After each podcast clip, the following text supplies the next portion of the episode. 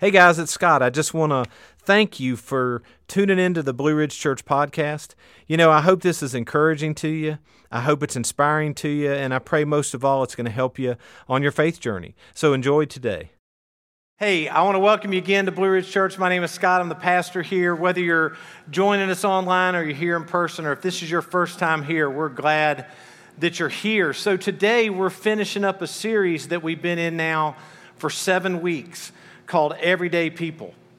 And what we've been doing really is looking at the unedited lives of people throughout the Bible that God was able to use in amazing ways, despite their problems, despite their difficulties, despite the sin in their life, God was able to use them.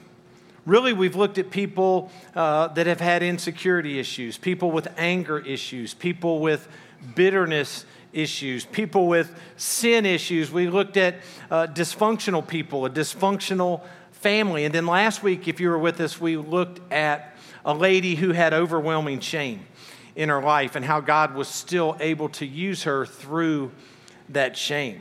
I mean, truth be told, we've looked at people just like us. That's who we've been looking at each and every week. People with all types of problems. So today, the person that we're going to look at, you, you're familiar with. This person is uh, a superstar in religious circles. This person we have put on a pedestal from day one in churches all around the world. And the person we're going to look at is Moses. Now, whether you grew up in church or maybe this is your first time ever in church or tuning into a church service online, you know Moses. You've heard the name of Moses. And everywhere you go, Moses is well loved, right? He's just this biblical hero. And it's not just Christians that love Moses, Jewish people love Moses, Muslims love Moses. I mean, the guy is literally a superstar. There's TV shows in the past about Moses, there's been movies made about Moses. And when you look at his life, the reason that Moses became this celebrity, if you will, is because of what God was able to do in his life. And remember, in this series, we, we talked the very first week, our tendency is to put our focus on the individual instead of putting our focus on God who's doing the work in the individual. But what we've learned is God's the extraordinary, we're the ordinary, right? He's the amazing in our everyday. So, for a little background on Moses, and, and I've got to give you a lot of history before we kind of dive in and, and we'll see how God used Moses. But Moses was born Jewish, and he was born in Egypt during a really tense time, I guess you would say, in Egypt's history. And, and what was going on is the person in charge of Egypt was called the Pharaoh. And Pharaoh was really concerned about the growth of the Israelite people, of the Hebrew nation that was living in Egypt. They were becoming so numerous, he felt like these people are, are becoming a threat because all they have to do is turn on us and they can overthrow our government. So he's getting really paranoid about the number of Israelites. But up until this time, the Israelites living in Egypt the Hebrews living in Egypt, they, they lived a pretty good life because they had favor with the Egyptians. And to give you a little background on that, you remember we talked a couple weeks ago how God is often referred to in the scripture as the God of Abraham, Isaac, and Jacob. Well, remember when we talked about Leah and Rachel, Jacob had 12 children from Leah and Rachel and a couple other people. But he had 12 children, and they became the leaders of the 12 tribes of Israel. Well, one of those sons was a guy by the name of Joseph. Okay? And he was key in this favor that Israel has with Egypt. Well, Joseph, his 11 brothers hated him because he was able to interpret dreams. God gave him the ability to interpret dreams. He told him one day, Hey, someday you're going to serve me, not in a flippant way or a prideful way, but this is what God was showing him. So his brothers despised that in the fact that he was the favorite son. So they decided to kill him. Well, they had a little remorse at the very last minute. Instead of killing him, they sold him into slavery. Well, he ends up in Egypt. And the Pharaoh at that time, had a dream. He couldn't figure out what the meaning of the dream was, and God gave Joseph the ability to interpret it. And the interpretation of the dream was Egypt's going to experience a seven year famine. But before that, there's going to be seven years of prosperity. So, this Pharaoh who Joseph interpreted the dream for put Joseph in charge of collecting food during those seven years, storing it up so that when the famine came, they'd have plenty to eat and plenty left over to spare. So, the Israelites, because Joseph was one of their own, the Egyptians loved him because they saved their life. Joseph saved their life. Well, all of a sudden, at the time Moses is born, there's a new Pharaoh in charge. And this Pharaoh doesn't remember this history of Joseph. So here's what we read in Exodus chapter 1, verse 8 through 10. A new king came to power in Egypt who didn't know Joseph. He spoke to his people with alarm. There are way too many of these Israelites for us to handle. We've got to do something. Let's devise a plan to contain them, lest if there's war, they should join our enemies or just walk off and leave. Now, even though Israel, the Israelites have been perfect neighbors with the Egyptians for all these years, right? They've had no trouble out of them. There hadn't been, you know, any wars or any riots or any fighting. None of the neighbors had to build fences in their backyard to separate them from the Egyptians. There weren't any wild parties at night, no fireworks after 11. I mean, they were great neighbors. They were perfect neighbors, yet this Pharaoh says their sheer numbers are a threat to us and we have to do something about it.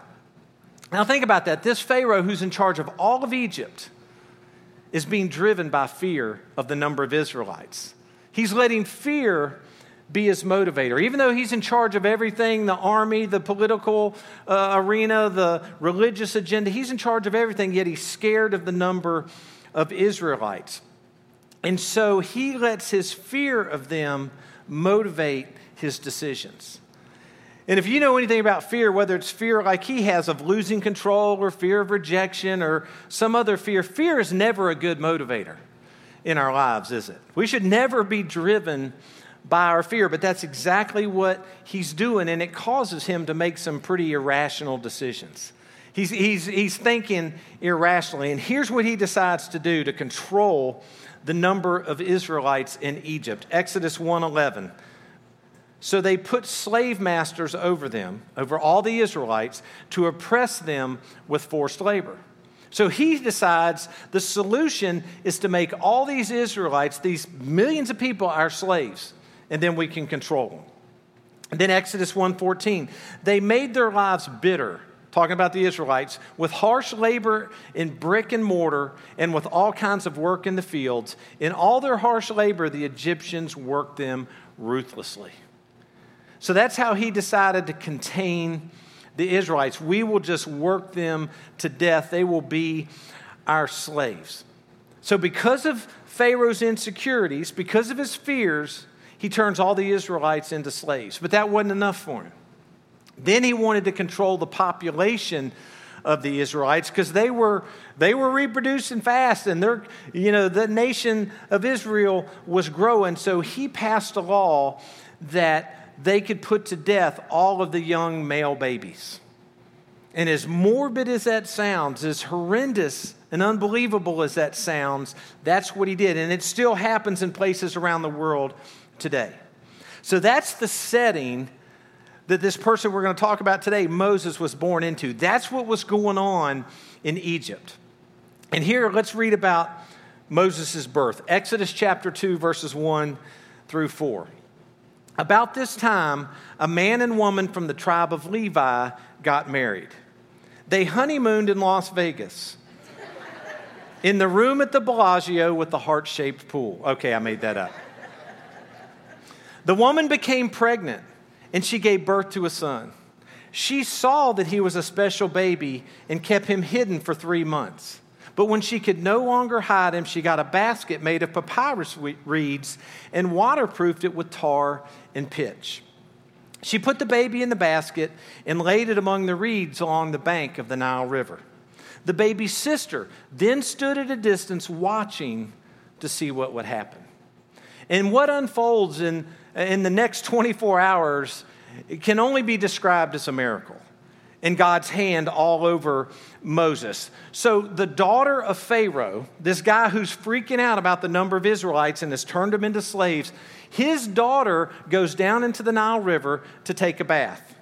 And she sees something coming towards her. It's a basket. She opens the basket. She sees a baby. She correctly identifies it's not an Egyptian baby, it's a Hebrew baby. But then the daughter of Pharaoh has mercy on this child. And she adopts this child in the basket as her very own son.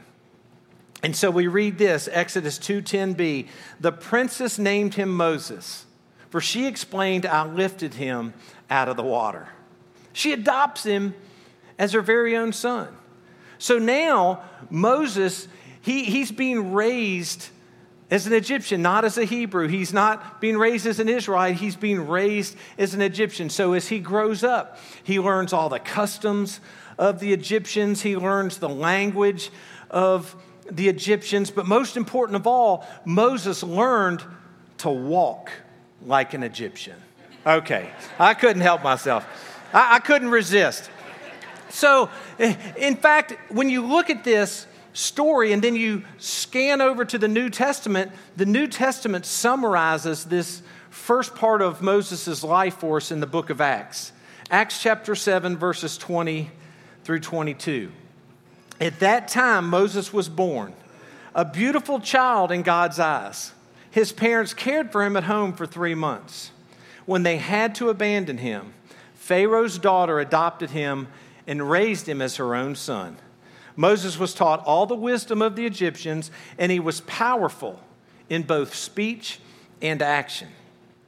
So, what we see here, Moses was living the good life as an Egyptian, right? He had the best of everything. He didn't have to worry about the necessities of life. He had plenty of food and clothing and, and money and finances. He was being taught all the skills of the Egyptians. Very skillful people. He, he was getting educated on the culture of the Egyptians and the power of the Egyptians. In fact, he was a trusted member of Pharaoh's household because Pharaoh's daughter had adopted him. So he was in line probably to have a powerful position in the Egyptian government. But then at 40 years old, everything changed for Moses because of an irrational decision that Moses made. And let's read about it. Exodus 2:11 through 12. One day after Moses had grown up, he went out to where his own people were and watched them at their hard labor. He saw an Egyptian beating a Hebrew, one of his own people. Looking this way and that, and seeing no one, he killed the Egyptian and hid him in the sand. Now, that's a picture of Moses that we don't tend to display when we put him on that pedestal. Right? When we've elevated him to superstar status, we don't talk about this aspect of Moses. But when the Egyptians found out what Moses had done, and when Pharaoh found out about what Moses had done, they didn't try to cover it up. They didn't try to take Moses aside. As a matter of fact, they considered Moses an enemy because of what he had done to this Egyptian. And as this story unfolds, it becomes very obvious that he's not going to get away with it. Nobody's going to take up for him. He, he's not going to get away with this crime that he's connected, no matter how connected he was to Pharaoh, even being the adopted son of Pharaoh's very own daughter. And so Exodus 2:15 says this, and sure enough, Pharaoh heard what had happened and he tried to kill Moses. But Moses fled from Pharaoh and went to live in the land of Midian. So Moses, he's scared out of his mind, and he does the only thing he knows to do, and he flees. He runs away from Egypt to this place called Midian, and now he's a fugitive on the run.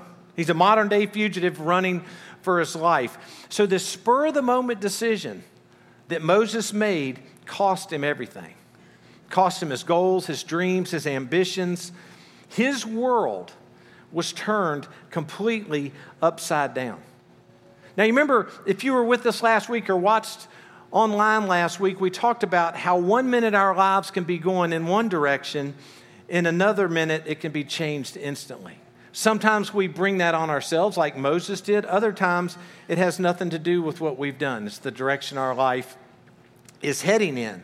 But here's what I want to take away from that, and it's learning number one. And if you're following along with our notes, they're on the Church Center app, or you can scan that QR code on the back of your chair. But learning number one bad decisions can wreck our lives.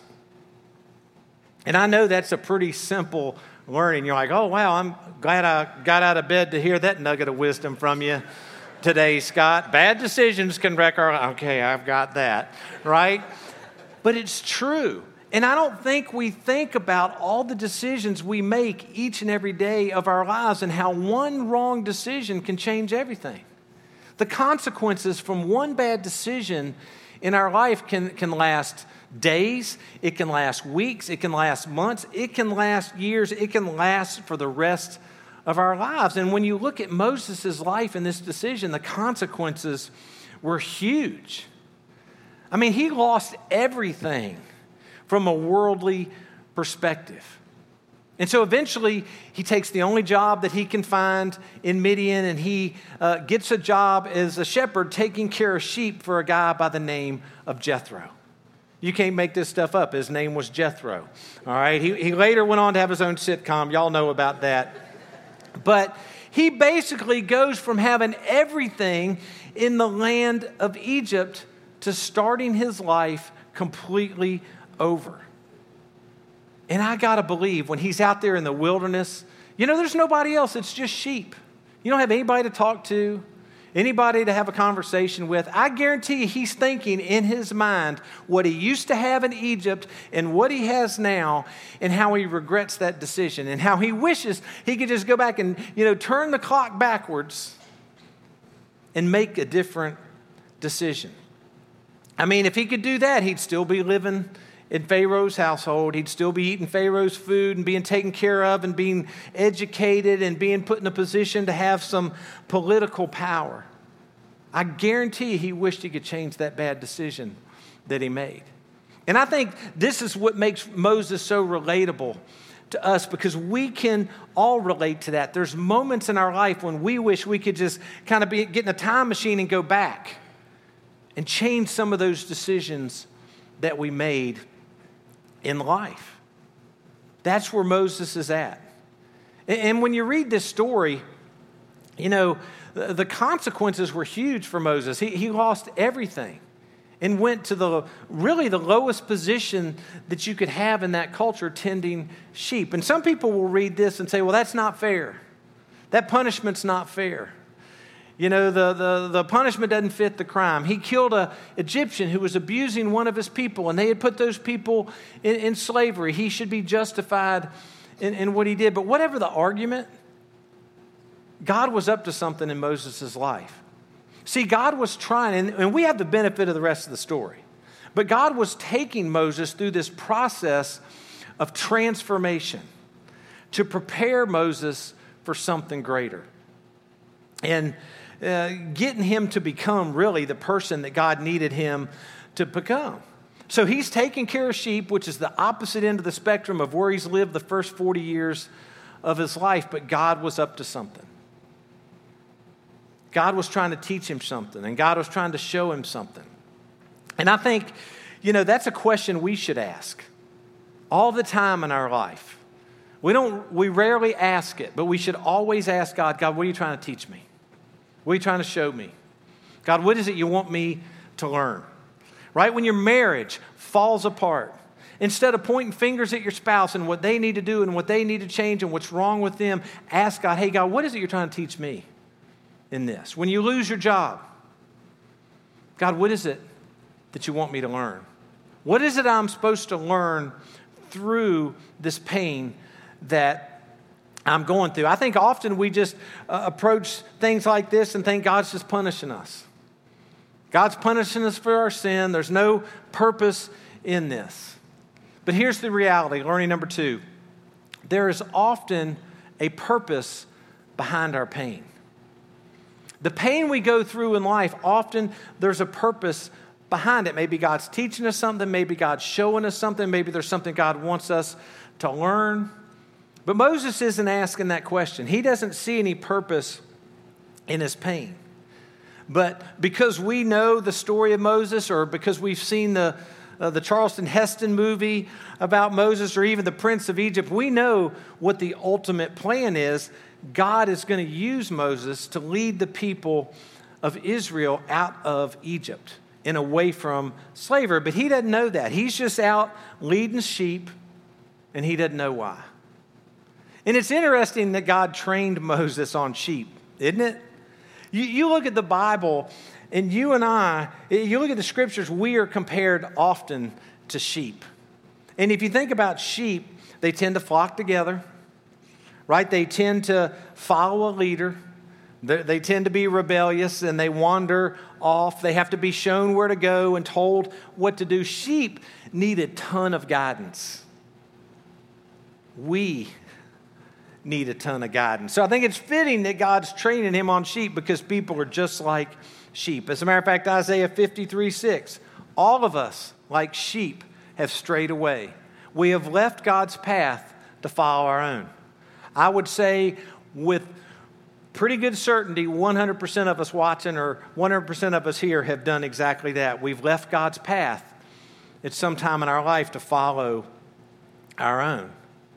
God's going to ultimately use Moses to lead millions of people out of Egypt into the promised land rebellious people, wandering people, sinful people. So it's no wonder he's training him on sheep. But he doesn't tell him that. He just tells him, take care of the sheep. And so the weeks turn into months, and the months turn into years, and the years eventually turn into decades. And for 40 years, the next 40 years of Moses' life, he's tending sheep. And then one day he's out in the wilderness and he, he comes across this bush that's burning, right? It's on fire, yet it's not burning up. And it gets Moses' attention, and I'm sure that would probably get our attention too. You see this bush burning, but the, the wood's not burning, the leaves aren't burning, it's just on fire. And then God spoke to Moses, and here's what he said in Exodus chapter 3, verses 7 and 8. Then the Lord told him, I have certainly seen the oppression of my people in Egypt. I've heard their cries of distress because of their harsh slave drivers. Yes, I am aware of their suffering. So I have come down to rescue them from the power of the Egyptians and lead them out of Egypt into their own fertile and spacious land. To which Moses has got to be thinking, well, it's about time. God, I, I saw this. 40 years ago, that's why I killed the Egyptian. I saw the abuse of your people. And he's also got to be wondering, but why are you telling me this? What does this have to do with me? Exodus 4:12, and this is later on in the story, but God says, "Now go, I will help you speak and I will teach you what to say." In other words, God is using Moses. Despite his mistakes, despite the fact that he committed murder, God's got a plan on how he's going to take that 40 year period of tending sheep and do something good through him. See, God was preparing Moses that 40 years. But at the same time, what was God doing? He was preparing the Israelite people. He was getting them ready too because they're starting to get restless under the oppression of the Egyptians. They're getting tired of being slaves to the Egyptians. So God's working over here getting Moses ready, and He's working over here getting the Israelites ready. So not only is God working in our lives, and this is learning number two, we must remember that God's not only working in our lives, He's also working in the lives of others. So God tells Moses, Hey, I'm going to I'm going to use you. And what does Moses do? He goes into panic mode. All of his insecurities in life start to well up inside of him. And I think we can relate to that too, because when God tells us to do something or He puts us on a certain path, all the insecurities start to come up. I can't do that, God. I'm not qualified. I don't have that ability. Moses is freaking out because he's insecure. He's looking at his experiences and thinking, I don't have much life experience. Past 40 years, I've been talking to sheep, right? I don't have many relationships because the last 40 years I've been hanging around with sheep. right? I've got limited influence, limited opportunities. And so he pushes back a little bit on God. In Exodus 3:11 he says this, Moses answered God, "But why me? What makes you think I could even go to Pharaoh and lead the children of Israel out of Egypt?" Because God, you know, before this has told him, You're going to go to Pharaoh and you're going to get my people free. So Moses says the same thing to God that I guarantee you I've said, and I know you've probably said, Hey, God, this is a great idea, but you got the wrong person. You need to get somebody else to do this. And God reassures him in verse 12. He says, I'll be with you, God said. And this will be the proof that I'm the one who sent you. When you have brought my people out of Egypt, you will worship God right here at this very mountain. Now, I don't think that's a very comforting response, right? God said, Hey, Moses, you'll know after it's all over. You'll know when you know.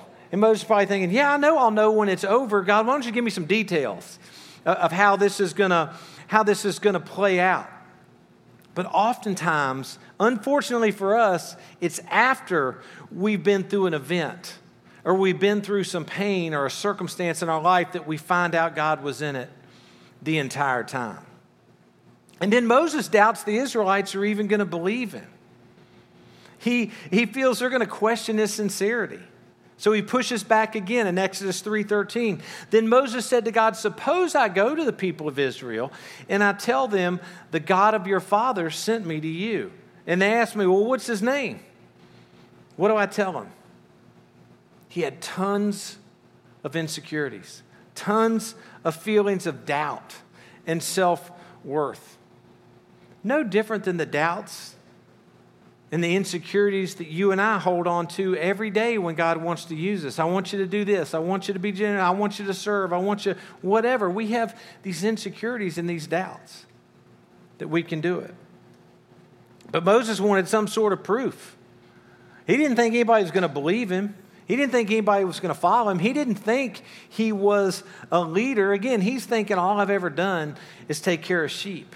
He wasn't even confident in God's promises at this point. Then in Exodus 4 1, but Moses protested again. What if they won't believe me or listen to me? What if they say the Lord never appeared to you? Then what do I do? And it's easy for us at this point to think, man, he, he does have some serious weak faith, right? He lacks faith right here. But the truth is, that's all of us. When God calls us to do something, we lack faith. We lack the faith. And then in Exodus 4:10, but Moses pleaded again with the Lord, "Oh Lord, I'm not good with words. I never have been. And I'm not now, even though you have spoken to me. I get tongue tied and my words get tangled. I don't know if you've ever picked up on this, but I think this is pretty interesting. You know, how do you go from being described in what we read earlier in the book of Acts as being powerful in speech and action to a person whose words get tangled and you get tongue tied. How, how, does that happen? Is that a contradiction in the scripture between the Old Testament and the New Testament? I'll tell you how. Moses went through a season of brokenness, and it stripped him of all his confidence. A lot of you have recently been through a period of brokenness or a season of brokenness. Maybe it was the loss of a loved one. Maybe it was a divorce. Maybe it was an addiction or abuse that you face. Maybe it was the struggle with your past and just those overwhelming feelings that come back to haunt you about something that happened in your past. Those seasons of brokenness, they strip us of our confidence. And that's what's happened to Moses. So he again pleads with God. In, in 413, but Moses pleaded again, Lord, please send someone else. Send somebody else. But what we have to understand is this period of brokenness was not intended to strip Moses of his confidence. In fact, God wanted to build Moses' confidence in this period of times. He wanted Moses' confidence to come from him, not from his abilities or his talents or his insecurities or anything like that. God wants us to find our confidence in him, and that's what he's trying to teach Moses, again, God, what is it you're trying to show me? What is it you're trying to teach me? See, God wanted Moses to find his strength outside of himself. And eventually, the good news is we, we read later on in Exodus, Moses was able to do that, to find his strength and confidence in God. And the good news for us is we can too. As a matter of fact, let's read a verse that's way on ahead, Exodus 15 2. Moses said, The Lord is my strength and my song. He has given me victory. He eventually found his confidence in God, and that's what, what God's goal was for Moses. So I, I would say to all of us here, those watching, if your life is stalled out today, if you'd say, hey, my, Scott, my life is stalled out, the question we need to ask is, where am I finding my confidence? Remember, last week we asked the question, where do I find my value and my significance? But where is it you're finding your confidence? Is it in your charisma? You find confidence in your, your, your friend circles, or your talents, or your wallet, or your abilities? The truth is, all of those things, those things can be taken away in an instant, can't they? Those things can be stripped away tomorrow. God wants us to find our confidence in Him. And I think the message through this whole story of Moses, God would say to those of us that are insecure, and that's all of us, we all have insecurities. Some people talk about them, some people don't. But to the insecure of the world, God would say, I'm your security. I'm all you need. The Lord's all we need for our confidence. That's what he was trying to show Moses. That's what he's trying to show us. Find your confidence in your security in me and your relationship with me. Psalm 91 2 This I declare about the Lord. He alone is my refuge, my place of safety. He is my God, and I trust him. Now, I want you to notice something. The consequences of Moses' mistake, they were never removed. That 40 years hanging out with sheep, that was never regained. That time was lost forever. But God used that time and used that poor decision that Moses made to, to make him the person God needed him to be, to prepare him to lead God's very own people out of Egypt and into the promised land. That's why Moses has been elevated to superstar status, because an extraordinary God did an extraordinary thing through an ordinary, everyday person. And Moses eventually found his confidence and his security in God. Not what he was able to do, but what God was able to do. And we can find our confidence in our relationship with God that comes through Jesus if we'll just look that way. So, despite whatever insecurities that you're carrying today and that I'm carrying today, despite our inadequacies, God can use us, everyday people, to do amazing things. So, each week we've been looking at someone in the scripture or people in the scripture as well as someone in the church. So, I want you to watch a video with me as we finish up today of someone who struggles with insecurities and struggles with inadequacies, that God was able to show their worth and, what they were to do for his kingdom. So let's watch this together.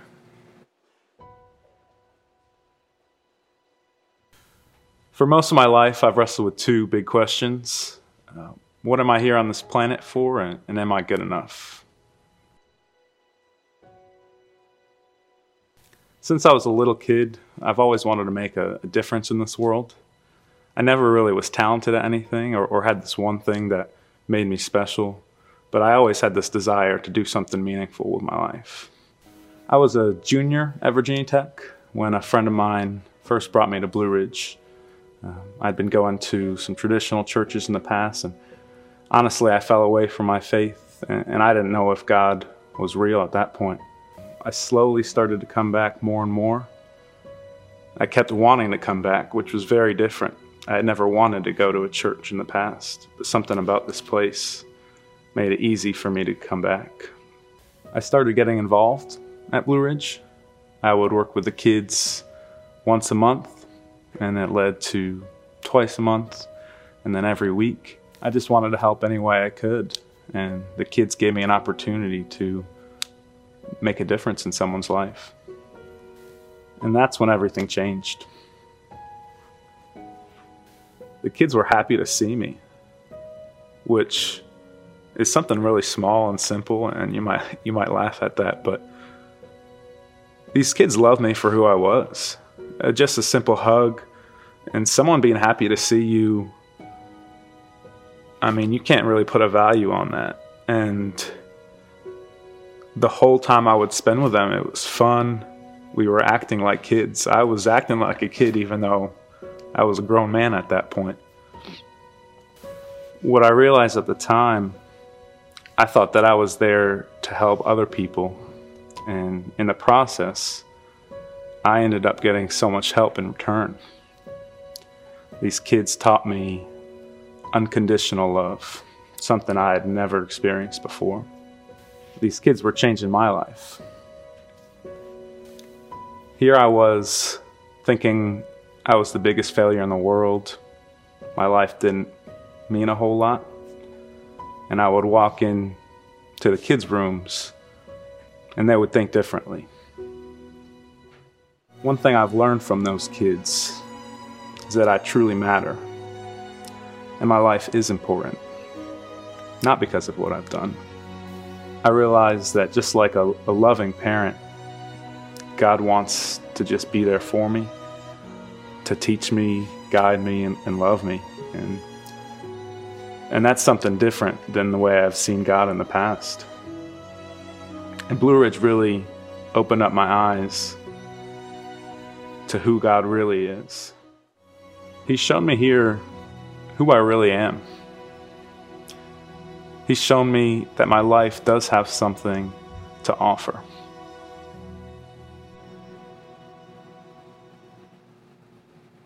You know, despite our insecurities, despite our inadequacies, God says, I'm your security. I'm adequate for you. We just have to trust Him. We have to fully put our trust in Him. And, and God's plan for that is His Son Jesus. Right? He sent Jesus for us to pay the penalty for all that junk, all that sin in our life, the stuff that we think about that we wish we could change. He sent Jesus to pay for that. And that's how we have a relationship and are reconciled with God is through his son Jesus. We have to invite Jesus into our life acknowledge that we're a sinner, and be willing to follow Christ. And He works with us wherever we're at in life. That's the amazing thing. God always has a plan for us. We just got to trust Him. Let's pray together. God, thank you so much for this series. Thank you uh, for showing us really uh, an uncut version of the people in the Scripture. Lord, forgive us when we've taken the focus off of you and put it on the people and what they were able to do and how you've just shown us through this series it's you doing the work in us and in those people. Lord, help us to overcome our doubts and our insecurities, our fears. Help us to know that you can use us to do amazing things. Maybe you're praying with us today at home or here in person and, and you've never said yes to Jesus. Maybe you thought that you had to perform, that you had to do certain things or stop doing certain things, that it was all based on how well you did it, that you just had to be good enough. Listen, Christ paid the price for all of us. He's good enough for all of us. He's the answer. So if you've never invited him into your life, do that. Maybe you came in here today and you lacked confidence in an area or certain areas of your life. Maybe as a parent, maybe as a husband, maybe as a wife, maybe as a student or a friend. Look to God. Look to the Lord for your confidence and your security. Lord, we love you. We praise you, Lord. Thank you for these people. Thank you for this church. Thank you for the churches in our community. We just want to reach people for you. Lord, we pray for those who are sick. who are struggling, who have lost loved ones, who are hurting, Lord. You know every single person that's watching, that's in here, that has a hurt, a pain. Lord, I'd ask that you give them some peace, give them some comfort. You promise us that you'll do that. All we have to do is ask. So we lift these people up to you. God, we love you. We praise you. Thanks for never, ever giving up on us and loving us. In Christ's name, amen. As we finish up, if you want to fill out that electronic connection card on that Church Center app or on that QR code uh, on your seat back, let us know your prayer request if you want more information about the church or, or what's going on in your life. If you've ever been interested in volunteering and serving here at the church, there are uh, some tables and some volunteers out there in the lobby who will give you more information on some of our volunteer areas. They're not going to sign you up, so you can stop by the table. They're not going to bite. Oh, yeah, you want to serve in a kids' ministry. Okay, good, we got you. No, they're just going to give you some information. If you want more information on volunteering, make sure you stop by one of those tables. I hope you have a terrific Sunday afternoon. I hope you have a great week. Thank you so much for everything you do. God bless you. We'll see you next Sunday.